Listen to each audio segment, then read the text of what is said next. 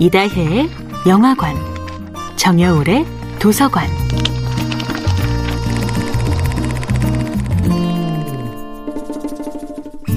안녕하세요. 여러분과 아름답고 풍요로운 책 이야기를 나누고 있는 작가 정여울입니다.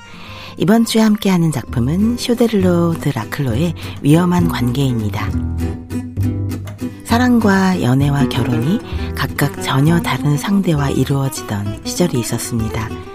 사랑하는 사람 따로, 연애하는 사람 따로, 결혼하는 사람 따로였던 시대. 바로 오래전 프랑스 사교계의 이야기입니다. 영화로도 수없이 만들어졌던 위태로운 사랑 이야기, 위험한 관계에서 이 아슬아슬한 러브스토리가 시작되기 전까지 주인공들은 모두 평화로운 일상을 지속하고 있었습니다. 트루벨 부인은 살아가면서 한 번도 미움을 받은 적이 없을 정도로 완벽한 인품의 소유자였습니다. 세실은 아직 특별히 잘못할 기회조차 없을 정도로 어리고 순진한 15살 소녀였습니다. 파리 사교계를 주름잡은 바람둥이 발몽도 우아하고 능숙한 처세술로 사교계의 여왕이 된 메르테이유도 평화롭다 못해 권태로운 삶을 이어나가고 있었습니다. 발몽이 자신을 버리고 떠난 볼랑주 부인 세실의 어머니에게 복수를 결심하기까지 그리고 메르테이유 후작 부인이 자신을 배신한 제르크루 백작 세실의 정원자에게 복수를 맹세하기 전까지 말입니다. 발몽과 메르테이유 두 사람은 타인의 삶을 인형처럼 조종하는데 길들여진 사람들입니다. 두 사람은 연애의 달인입니다. 그러나 두 사람은 사랑의 달인이라 할 수는 없었습니다.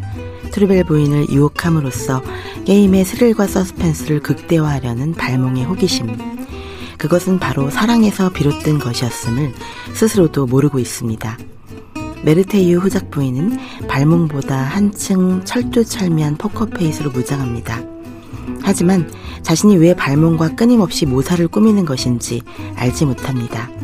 메르테이유는 사랑이란 쾌락을 얻기 위한 핑계에 불과하다고 생각하지만 사실은 아직도 발몽을 사랑하고 있었던 것입니다. 발몽과 메르테이유 두 사람이 다른 사람의 인생을 마음껏 설계할 동안 사람들은 격정에 빠져 괴로워하기 시작합니다. 트루벨 부인은 생애 처음으로 다가온 매혹적인 남자 발몽의 적극적인 애정 공세에 가슴 설렙니다. 세실은 당순이의 절절한 사랑 고백이 담긴 편지의 달콤함에 빠져 온종일 막연히 누군가를 기다리는 마음으로 살아가는 첫사랑의 고통을 깨닫습니다. 정야울의 도서관이었습니다.